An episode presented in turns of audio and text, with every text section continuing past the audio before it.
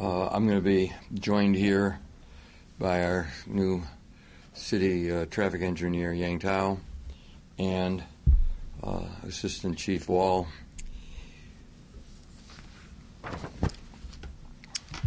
So, Madison, in a recent study that was released last week, of the 100 major cities in the U.S., we are second to Provo, Utah, in regards to pedestrian safety. This is according to a release by the Smart Growth America and the National Complete Streets Coalition. By comparison, other Midwest cities do fairly well. Uh, Milwaukee's 28th, Chicago 16th, and the Twin Cities are, are 12th. And just as a, a, footnote, we might point out that uh, some of the most dangerous cities in the U.S. Uh, for pedestrians are in the south, the heavy concentration in Florida. And I think as we look at these differences, we can see that all sorts of programming, and that's the key to this, works. In other words, you've got to do the right engineering and you have to do the right education. And I'll get into that detail in a second. The index that they use, the pedestrian danger index, is calculated by a formula based on the number of people who live in that area, the share of people who walk to work, and the number of pedestrian fatalities. Madison's ranking is a result of our focus on having roadways and streets that are not designed for automobiles, but are designed for people. And this emphasis on design for people is what makes us a safe city. We provide conventional accommodations such as the usual sidewalks, curb ramps, and bump outs. In addition, we obviously focus on safety for uh, bicyclists as well. And let me make a note here that one of the very unfortunate consequences of last year's state legislative session was the removal from state statutes of our ability to provide pedestrian and bicycle right of ways in constructing or reconstructing roadways. This is a, a, a disaster uh, from the standpoint of public safety and an acknowledgement that the roads, the streets, the right of way belong to pedestrians and bicyclists as much as they do to cars. And uh, it's almost like uh, the majority in the legislature in the last session said, let's figure out what Florida does so we can create a more dangerous situation. And we won't provide right of way for uh, pedestrians. Traffic enforcement is critical in making sure we have a safe community. We have a safety team that focuses not just on enforcement, but also on public education. We have a robust multimodal transportation network, and it's ranked as one of the most viable here in, in the Midwest. In terms of the data, the most recent year we have is 2017. We had 5,099 reportable traffic crashes, 11 total fatalities, and obviously our goal is to get that to zero uh, every year. 89 of the crashes involved pedestrians with 92 injuries and three fatalities. 40% of the pedestrian crashes were due, 40%, I want to repeat that, were due to vehicle operators failing to yield the right of way and inattentive driving. We'll continue to work on improving traffic conditions. I believe, if you've noticed on Monroe Street with the reconstruction there, we've got the safety islands, we have the uh, walk uh, lights for the pedestrians, and while we don't have that at every intersection in the city, every driver has to understand that the moment a pedestrian is prepared to step off the curb into the right of way to cross the street, the vehicle must yield. And that is something that needs constant attention, and it's not going to be given by people who are texting while driving uh, or even just talking on their phone. So, with that, uh, what I'd first like to have is, is Yang Tao uh, tell you a little bit about what traffic engineering does in regards to design, and then uh, the chief can tell us a little bit about the education enforcement programs which are in the best interest of the public. Thank you, Mayor. Thank you, everyone. Uh, so pedestrian safety is uh, one of the most most critical uh, components of traffic engineering uh, for our city. Um, as mayor mentioned, you have we have been using a lot of conventional methods to improve pedestrian safety. we always look way, for, for, ways to provide the best accommodation accommodation for pedestrians um, um, as possible. Um, you know, some of the common uh, traditional uh, ways to accommodate pedestrians, including you know accessible sidewalks, uh, you know, curb extensions to reduce the, the crossing distance of pedestrians, and uh, also narrowing down the street so that uh, we reduce the speed of vehicles and uh, reduce the, the impact if a crash does happen. we in recent years, so we also to a lot of the you know the cutting edge innovative approaches uh, to improve pedestrian safety in the city. Uh, for example, you know the mayor mentioned a very good example. That's uh, the Monroe, recent Monroe Street project. So we built the uh, you know the uh, the islands in the middle to help pedestrians to to cross and increase their visibility. Uh, we also installed quite a few. Um, it's called RFB, which stands for the rectangular rapid flashing beacons. Um, so when pedestrian push the button, uh, it brings up the light and uh, uh, flashes, um, you know, that grabs driver's attention. So uh, that has proven to be very effective. Uh, we also did the raised intersections at a few uh, critical locations that really helps to bring out the, the, the presence of pedestrians. So a good reminder for vehicles to um, to to stop. Um, you know, as the mayor mentioned, you know, our goal is really uh, for zero uh, crash in the city, zero fatalities. Um, we'll continue to work on that, and we'll not stop uh, until we reach that goal and also maintains the zero fatalities in the city. Thank you. Chief. Thank you. Uh, traffic safety and pedestrian safety are certainly priorities to MPD, and we approach them with a few different strategies. Uh, we have a full-time traffic enforcement team that focuses not only on enforcement but also on safety. That's our test team. We also really encourage all members of the department, down to the patrol officer, our community policing teams, neighborhood officers, virtually everybody who's out uh, working in the field, to take traffic and pedestrian safety as an important part of what they do. Now, traditionally, police are usually thought of as just an enforcement angle in terms of issuing citations and really quantifying how many tickets we write. And we really try to look at it from more of a safety perspective. And part of that is not just purely focusing on enforcement and traffic numbers, but also focusing on education and trying to improve behavior in the long run. And we use a number of different approaches to do that. Uh, and finally, I think probably the most important thing that I think is probably the most valuable in terms of the results we're talking about today is really collaboration and looking at a, a broad approach. We certainly get all sorts of complaints about traffic and driving behavior, many of which uh, relate to pedestrian safety.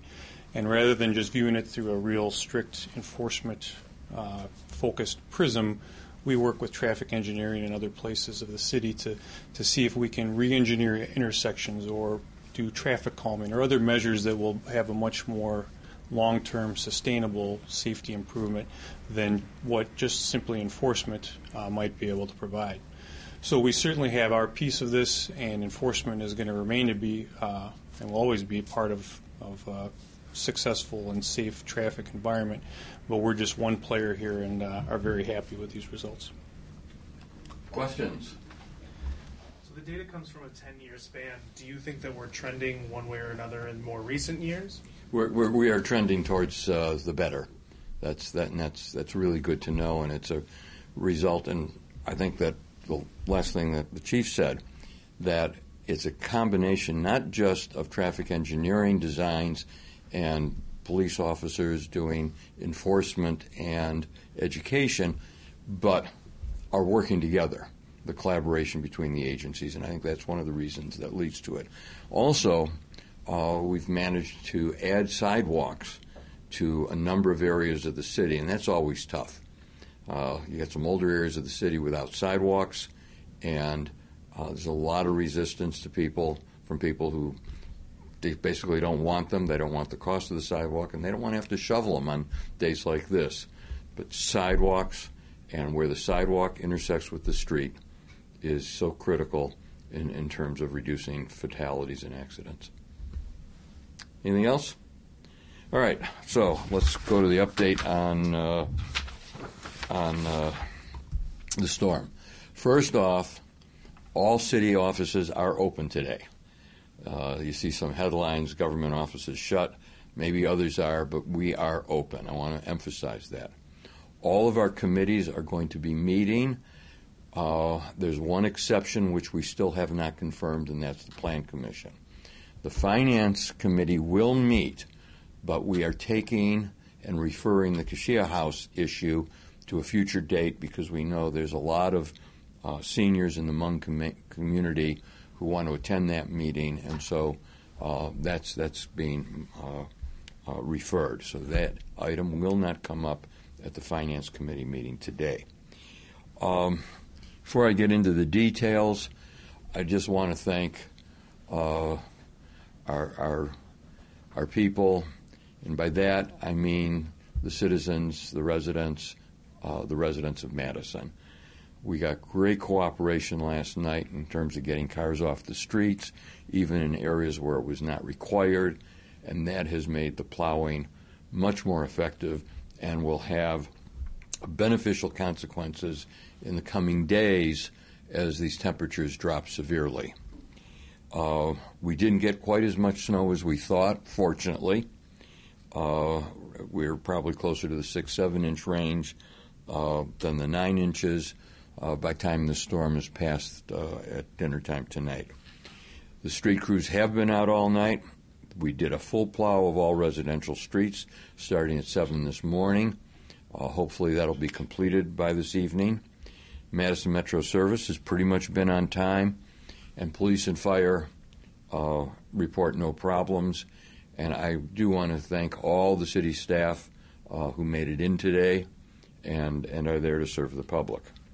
We have not used any salt, and we may be able to use some today if temperatures cooperate. And Again, we've got people dynamically arguing for more salt over here and no salt over there. We cannot be completely salt free, but we are not going to apply salt uh, where it does no good and when the temperatures are, are too cold. So there may be some application of salt to try and get us bare pavement on the critical uh, connector and, and main arteries. Uh, again, because of the snow emergency that the street superintendent declared last night, we were able to get through much of the isthmus area in the back streets. Now, the temperatures are going to be falling dangerously low. Uh, we expect by Wednesday morning 25 below, 29 below on Thursday morning, and a, uh, a tropical heat wave raising temperatures by about 20 degrees, where they'll reach about uh, minus 8 on Friday morning.